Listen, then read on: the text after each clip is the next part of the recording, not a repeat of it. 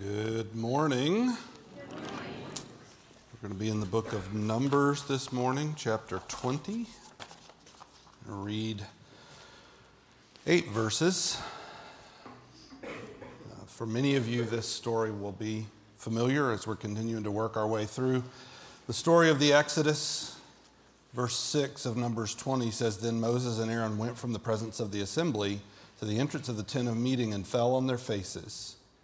And the glory of the Lord appeared to them, and the Lord spoke to Moses, saying, Take the staff, which was probably, I don't know if you remember in the story of the Exodus, uh, there was a point of contention about who was going to lead them, and that, so each tribe was to get a staff, and this was Aaron's, probably Aaron's staff that had budded.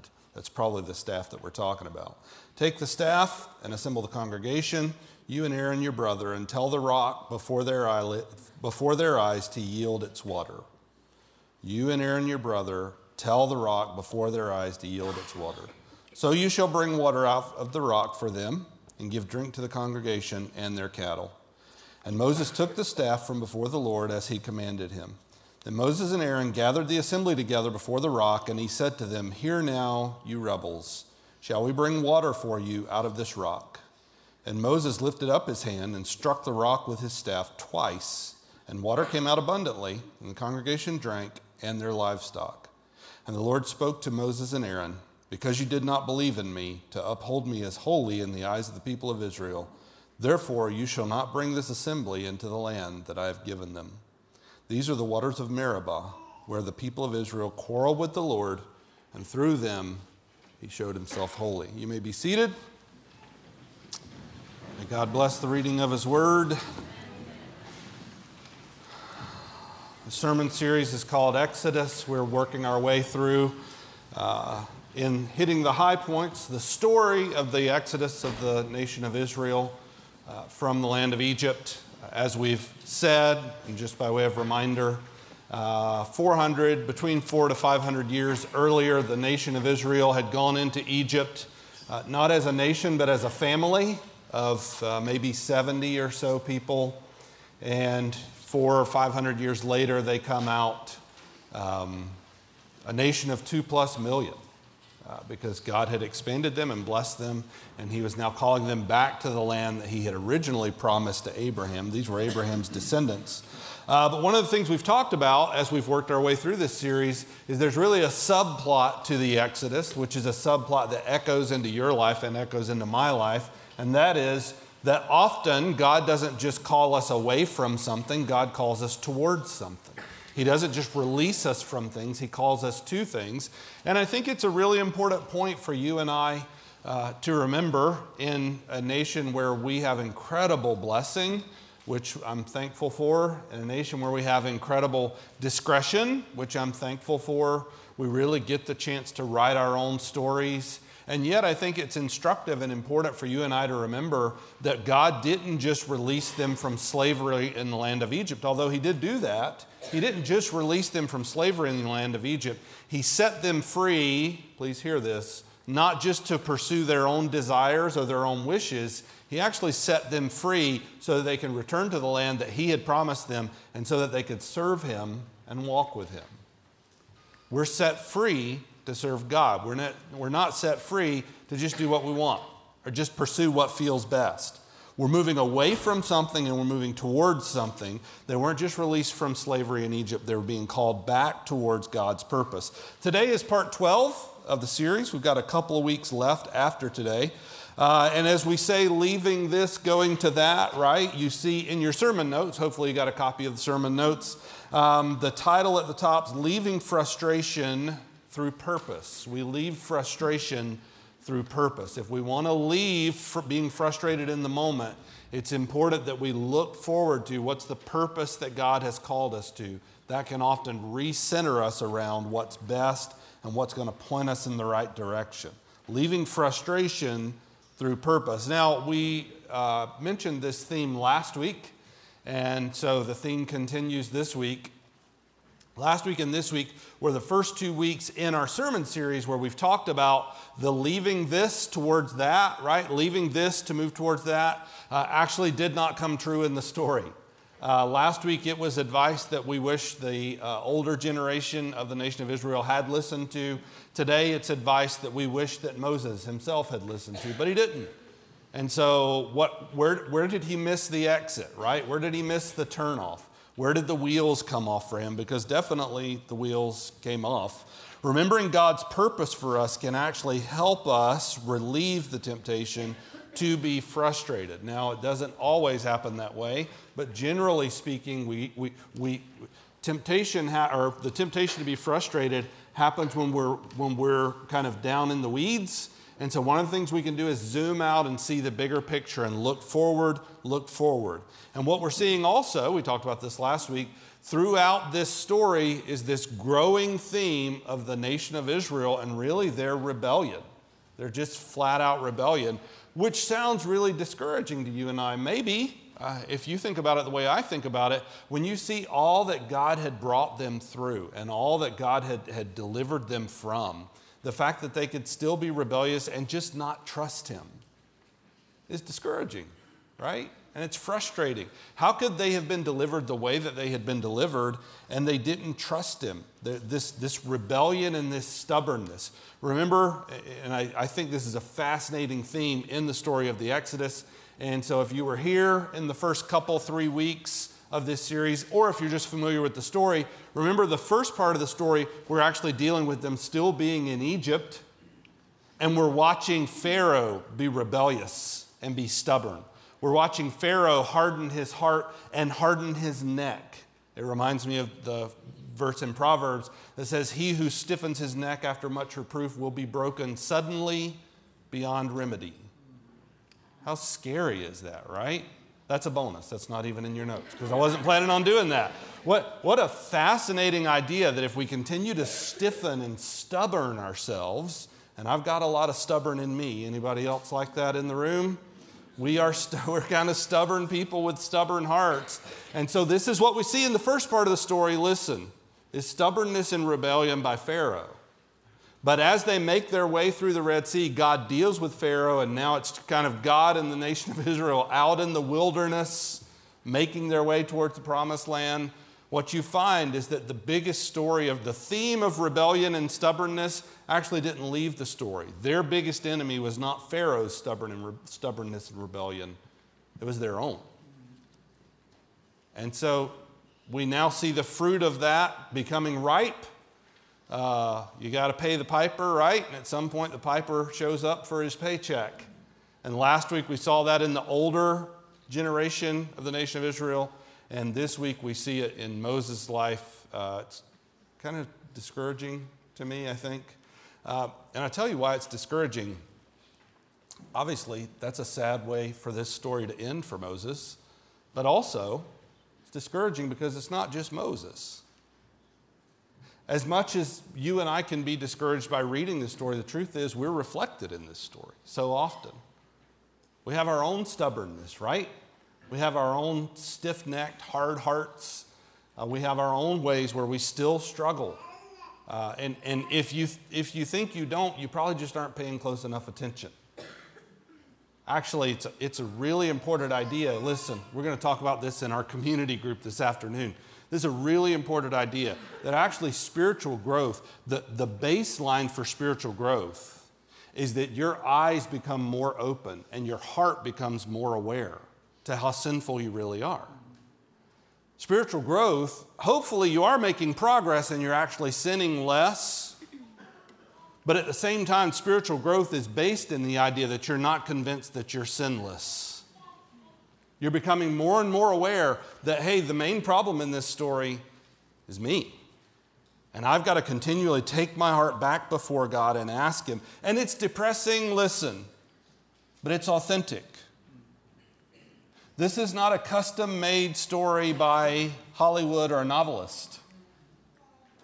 I wish we could resolve the tension more than we do, but instead we throw ourselves on the mercy and grace of God, which is what everyone has to do. It, it can be discouraging.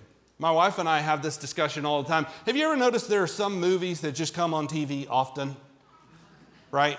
One of those movies, and I don't watch much TV the way that I used to, but back in the day before we were all streaming whatever we wanted to watch, remember back when you just had to watch what they were showing?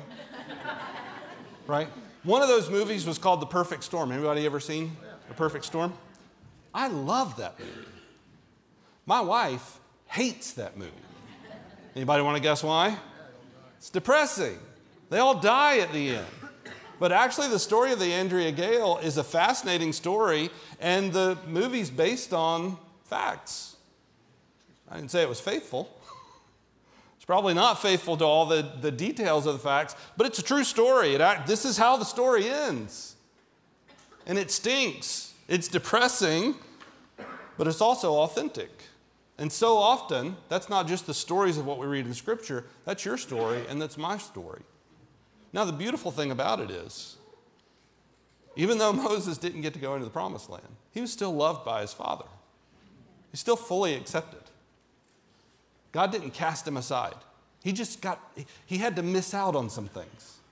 And so you and I get to know that we have the opportunity to be fully loved and accepted by God. I want, let, want you to let that wash over you for just a second. That despite of our rebelliousness and our stubbornness, we get to be fully loved and accepted by God. But because He's a loving Father, there may be things that we miss out on. And I don't want to miss out on anything that God has for me.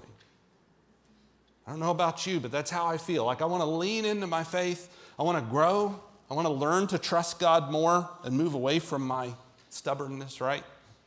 And also, what's interesting in this story, I think, is how often this theme of the Israelites just being thirsty comes up. This is the third time that we've seen, the third major point that we've seen in this story, because that's the setting for the story. We didn't read that part, but if you go back and read all of Numbers 20, like read the first five verses, because we started reading in verse 6. If you go back and read the first five verses, you find that that's what happened. They were just thirsty. Well, I get grumpy when I'm thirsty too, don't you? Right? I know there's such a thing as being hangry. Is there a, is there a thirsty version of it, maybe? I'm not making excuses, but this is where they found themselves. They were just thirsty. This theme of water and thirst you see a couple times because if you're, if you're thinking that this story sounds familiar, it does, right? In the theme of water and thirst, you have three total instances today. Today's the third one, right? In Exodus 15, you have Marah, which is where they, this is what they named the place where they were, where bitter water was made sweet when God directed Moses to throw a log in the water. Now, that's not a great way to turn bitter water drinkable, is it? I don't know what the science is like behind that, but I think there isn't any. It's just faith. Throw a log in the water, and suddenly the bitter water was made sweet. Hey, you know what? We should name this place because this is a significant thing. Yes. We'll call it Marah. Two chapters later in Exodus 17, a place called Massah or Meribah, but this was Meribah in Sinai. So you see, uh, there's, there's kind of these three movements, right? They were in Sinai, and then they move, uh, and then they move again, right? This is Meribah in Sinai. Moses was directed to strike, strike the rock for water. This is where we can get a little confused by the story. Wait a second. So in this story, he strikes the rock and he gets in trouble, but I thought he did strike a rock. Right, because before, when they were in Sinai, God instructed him to strike the rock and water came out of it. Again, I'm no scientist. I think that's a miracle. We should name this place. We're going to call it Meribah, right? And then we find ourselves in Numbers 20 in a very similar story this is Meribah in Zin, because as I said, they were in Sinai. Then this, there's these three wildernesses that they find themselves in Sinai, and then Paran, and now Zin, right? This is where they are. This Meribah and Zin, where they're speaking to the, it, Moses is directed to speak to the rock. Those are the verses that we read. God said, Get the staff. By the way, just as a little rewind, uh, I told you last week about number 16 in the story of Korah, this rebellion where Korah leads this rebellion against Moses and against Aaron and ultimately against God. We're going to get our own leaders and we're going to go back to Egypt. You're, you're not in control of us. You're not in charge of us. You're not our leader anymore. And God deals with it. In fact, he deals with it, with it in a pretty dramatic way. The ground opens and all the rebels fall in, and then the ground closes. I didn't write it, I'm just telling you what's in there. And so, as the Israelites, at the beginning of Numbers 20, as they're complaining about being thirsty, you actually find them saying, Why couldn't we have just perished like our brothers and our sisters? And they mean the people who fell in the earth when it opened, right? And God's instruction is to, to, Moses is to go get that staff. It's, it's, a, it's a unification of he and Aaron and your leadership. Go with the staff, the staff that budded, as a reminder that you are my leaders for these people. Take the staff with you and speak to the rock. Why did God tell him something different? I don't know. But I know he did. It's pretty clear that he did. So at this point, the wheels have fully come off. You think about all that Moses went through, trying to be faithful to God's truth, trying to be faithful to God's plan, trying to be faithful to God's purpose, trying to faithfully lead these rebellious people, to have paid the price that he had paid, and now to know that he's not going to get to enter the promised land. That's discouraging. That's depressing. It's authentic, but it's depressing. How does the leader of the Exodus not get to finish the story? Humanly speaking, the hero of the story doesn't get to finish the story. After doing so well at keeping everyone aligned with God's vision, how did he manage to miss it? How did he manage to miss it himself? I think the answers are subtle I think theologians have been trying, well, as long as I can remember, as long as I've been alive, theologians have taken different stabs at the answer to this.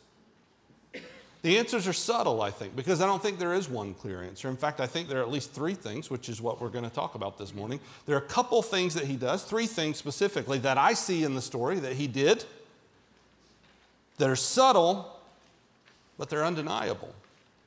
How did Moses miss God's best for him? Well, the first one you see in your notes there Moses missed God's best for him because of a hasty and unnecessary speech. Go back, go back with me to verse 10. Moses and Aaron gathered the assembly together before the rock, and he said to them, Hear now, you rebels. Well, that's not a great way to start a speech, is it? Here's the interesting thing God didn't tell him to say that to them. He, he's ad libbing at this point, right? Have you ever done anything impetuous? Nobody? Good. That's awesome. You should come up here and preach because I've done quite a few things that are impetuous. I've had to learn over time that the more that I can, can, can kind of keep my powder dry, pre- push things down, and wait and be patient, better of a chance that I'm not going to make a bonehead decision. How do we make such bonehead decisions? Often it's through impetuousness, haste, a hasty and unnecessary speech. And by the way, could I just say this to you? In a society and in a culture that specializes in cancel culture, that's actually pretty dangerous. I think many of us who are older are glad that our worst moments weren't captured on social media, right? Whoo, boy. I'm glad that it wasn't even around in the 90s. Come on. Impetuousness, haste, doing things that are unnecessary. Impulsive decisions are often poor decisions. That's in your notes. Impulsive decisions are often poor decisions. Proverbs 14 29. I love the Proverbs. These little, these little two line hits that we can memorize that'll change the way we think, change the way that we make decisions, change the way that we live. Proverbs 14 29. Whoever is slow to anger has great understanding, but he who has a hasty temper, what do the last two words say? Yeah. When we have a hasty temper, we exalt folly. What does that mean? Well, means exactly what it sounds like. If you and I are impulse driven, then in essence, we are believing that foolishness is fun. Foolishness is desirable. We should celebrate it. That's what exalting folly is. That doesn't sound like a very good life choice, does it? And yet, in the moment, you and I both can be tempted into making that kind of decision. Being impulse driven is when we think that foolishness is fun or desirable. And I would just say this to you quickly, and we're going to move on. Listen, this is not just describing two types of people, this is also describing two types of reactions to what's going on around us. And so the question is not necessarily what kind of person are you, but what's your next reaction going to look like? You can change right now. You can decide to plot a new course, especially if you're a believer with the Spirit's help. You can choose to make better choices. In fact, God wants us, we're going to talk more about this in just a second. God wants us to make choices that honor Him. So he has this kind of hasty speech. The second observation, interestingly, Moses misses God's best for him because he has a prideful posture. He has this kind of hasty and impetuous speech, but he also has a prideful posture. It's interesting. Back in verse 10, Moses and Aaron gathers the assembly together before the rock. He says to them, Hear now, you rebels. What does it say? Shall we bring water for you out of this rock? Here's a hint. When Moses said we, it wasn't talking about him and God, he was talking about him and Aaron. Shall we do this? Okay. Humanly speaking, Moses was God's agent. But Moses wasn't the linchpin. I mean, you don't have to scratch too far below the surface in this story to understand this dynamic. You don't get to take credit for things that God is doing, even if you're the human agent. Ultimately, you have to give credit to God. You have to give glory to God. You have to give honor to God. And also, listen, isn't it a little silly to say that you're going to bring water out of a rock as if you're doing it on your own? I was reminded uh, of my grandfather, who's long since passed and gone on to be with the Lord. Growing up, he lived, when I was growing up, he lived on a farm um, down south where we're from, and uh, he had this old GMC pickup, right? And it was one of these, uh, it was a three speed on the column. Uh, I still remember it, right? It's this old, nasty, brown, step side, ugly truck, which I thought was wonderful. And I can remember driving around the farm with him, sitting on his lap, right? Totally not legal, okay? Do not try this at home. Uh, actual mileage may vary. I don't think I ran into anything. I don't remember running into anything, but I remember sitting on his lap as a little guy because the steering wheel was so big, I can remember doing this, right? Now, the steering wheel actually wasn't that big, but for me it was. I was driving. And we would come in, and I would tell my mom, I was driving. I just drove. And I thought she was going to lose her mind which often happened when I was with my grandfather. that, was my gra- that was my mom's reaction. They were just kind of like this. They're up there together now and they get along. I don't know how, it's a miracle, I guess, right? But that friction, right? Why? Because she knew I probably shouldn't be driving. Well, what's the point of the story? There you go. I wasn't actually driving, I just thought I was. You know how I know I wasn't driving? Because I had not yet learned to drive a stick shift. He was doing all the work with his feet, and if I didn't know any better, I'm guessing he was also, he had one hand on the wheel, right? Also? How silly is it for a kid that's not even old enough to go to school to try to tr- take credit for actually driving the vehicle? How much more silly is it for you and I to want to take credit for things that really belong to God. Shall I do this? Shall I do that? This is a prideful posture. Listen, the only truly necessary ingredient to God's plan is God Himself. He's the only truly necessary ingredient. Now, again, doesn't mean that He doesn't love us.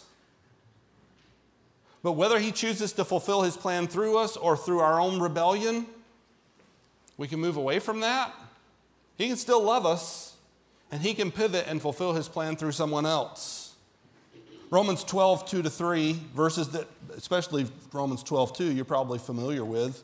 Do not be conformed to this world. And by the way, let me just remind you Paul didn't write chapters and verses, he just wrote a letter.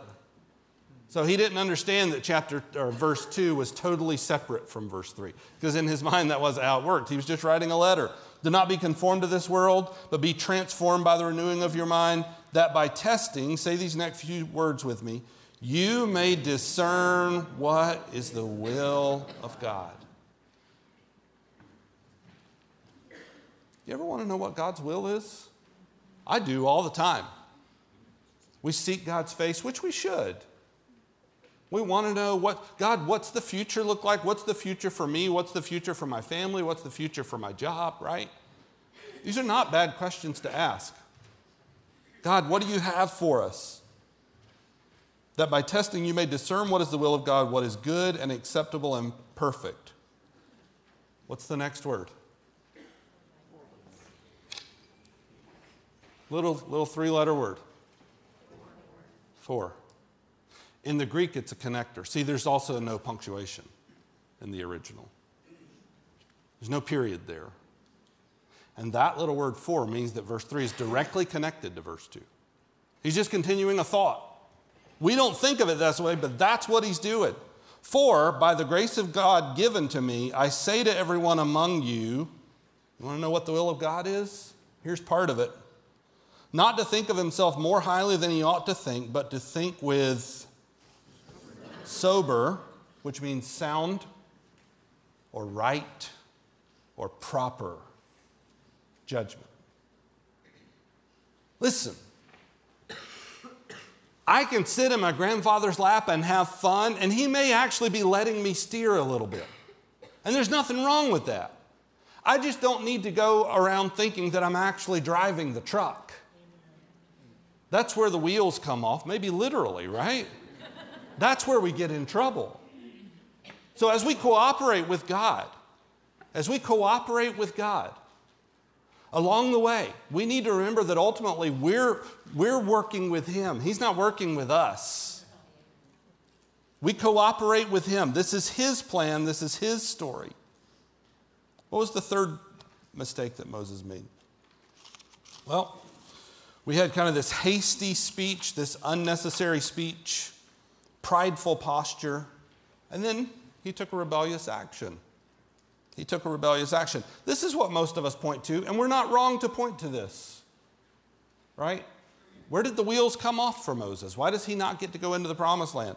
I mean, ultimately it was about rebellion. We were looking at verse 10, now look at verse 11. After he's given this speech, Hear now, you rebels, shall we bring water for you out of this rock? Verse 11 says, Moses lifted up his hand and he did what?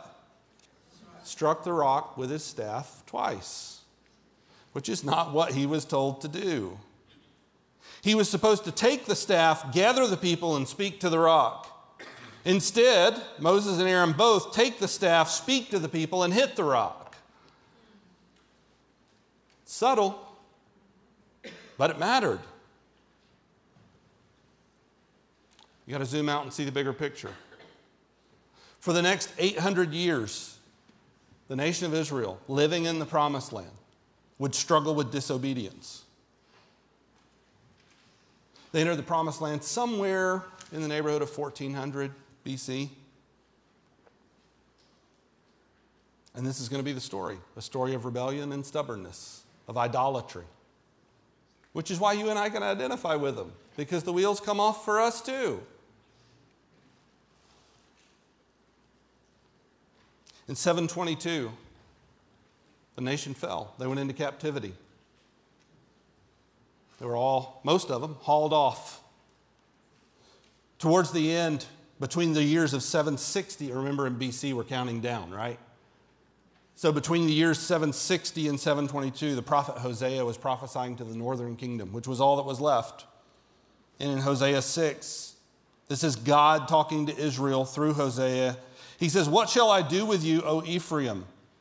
What shall I do with you, O Judah? He's exasperated. Your love is like a morning cloud, like the dew that goes early away. Doesn't that sound poetic? It's not a compliment. Listen to it, right? Your love is like a morning cloud, like the dew that goes early away. Your love doesn't last, it's fleeting, it's temporary. Therefore, I have hewn them by the prophets. I've sent the prophets to reprimand, I've sent the prophets to discipline. Why? Listen, look at me. God doesn't discipline us because He doesn't love us, He disciplines us because He does love us. This is what loving parents do. I've hewn them by the prophets, I've slain them by the words of my mouth, and my judgment goes forth as the light. For I desire steadfast love, continuous love, faithful love, and not just sacrifice. It's not just the singing and the worship that we do. It's important, but it's not just that. I desire the whole person. I desire steadfast love and not sacrifice, the knowledge of God rather than burnt offerings. Please hear this. God's desire in 1400 BC and in 722 BC and today is for our worship to flow out of aligned and surrendered hearts. See, God wants our worship. We're glad you're here. We need to worship together, right? We need corporate worship. But God actually wants our entire lives to reflect Him and to be worshipful of Him and to be surrendered to Him. He wants us to be obedient. Please hear this.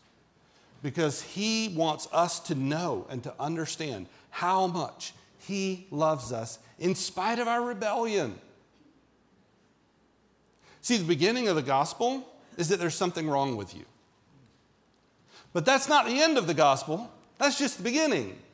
When you understand that you don't have any hope on your own, if you're only putting your hope in yourself, when you understand that, then you're actually positioned to see where real hope comes from. Real hope isn't found deep down inside somewhere. Real hope is found when we put our faith in someone much more faithful than we are and much more loving than we are. And when we see ourselves in light of who we really are before God, as far more sinful than we ever could have understood, just listen, but also far, far more loved than we ever could have fathomed. When we see both of those things, we're actually positioned to obey from the heart. God doesn't just want our actions and our words. He wants our hearts. And He wants our hearts to be pointed towards Him so that He can continue to call us to Himself. And this is the gospel message. And if you've never responded to it, I would love to talk to you at the end of this service, or you can text. There's a number right on your takeaway card. And if you don't know what that is, ask somebody or come talk to me right when this is over. This is a really important idea that you and I would put our faith not in ourselves anymore, but in the gospel and in the, this story that Jesus came to die on the cross so that you and I could be forgiven and so that we could respond, not just some kind of behavior modification, but that we could respond in hearts of love and that we could bring our hearts into alignment. This is what God wants. Moses disobeyed. He struck the, the rock instead of speaking to the rock. He spoke harshly and rashly, he let his anger get the best of him. The speech wasn't necessary. And he dishonored God by saying, Shall we bring water out of this rock? And ultimately, he would be allowed to look at the promised land. He would see it from Mount Pisgah in the Transjordan, but he wouldn't get to go in. Here's the question What's at stake with our impulsive choices? What's the price tag of our pride? What could our disobedience cost us? If you genuinely have faith in God, you're forgiven. And nothing's going to ever take that from you. You can't, you can't dial back that clock. But we can still experience the ramifications. For some of us, It's that initial step of putting faith in who Jesus is. Putting, listen, leaning all our weight into the story of the gospel. For some of us, it's whatever that next step is that we've been thinking about, that we've been praying about this week or this month. God loves you. And He does have a wonderful plan. And He wants your life to be included in that. But ultimately, He wants your heart. He wants your heart. And could I just say this? He's the only person you've ever met that's 100% truly trustworthy for you to give your heart to. You can absolutely trust that He's going to treat you well. Moses' rebellion was grounded ultimately in a lack of faith. He didn't really believe God's words mattered that much. And I mean the literal words that God told him, what God told him to do. So I didn't obey. Ultimately, it was a lack of faith. Psalm 119, David's prayer to God is teach me good judgment and knowledge. Boy, if Moses could have prayed that, right? Teach me good judgment and knowledge, for I believe in your commandments. I don't know what your stories look like up until this, but I know God offers grace. I know that God offers forgiveness. I know that as much as He wants you to give Him your heart, He actually has already won it if you'll pay attention to what's going on around you and the message of the gospel. He's totally, totally trustworthy. And so, our, faith, our prayer as we read this psalm and as we think about the context of Moses' story, our prayer to God can be Give me faith in your word. Give me faith in your commandments. Help me to take you at your word and to believe that you are who you say you are, that you love me the way that you say you love me, and that you want what's best for me, and so I can believe and trust and obey your commands. Give me faith in your word and give me the good judgment that results from faith in your word. Let's pray. God, we, we don't deserve your grace and your mercy, and yet you give it to us so freely. Uh, we thank you for the story of Moses because it is cautionary. It reminds us that uh, we can miss out on some of the blessings of your plan in our lives, some of the things you want us to experience, some of, some of your best that you have for us. And yet, you still love Moses. You didn't turn your back on him. Even though there were ramifications for him in his practical and in his life here on this earth, ultimately, he's a hero of the faith. And so we thank you that when we put our faith in Jesus, it's not about performance. You're not going to punish us into oblivion or, or remove our salvation or anything like that. We can rest when we know that we're forgiven in you. And yet, as we're your followers, as we're your children, you call us to something higher and better.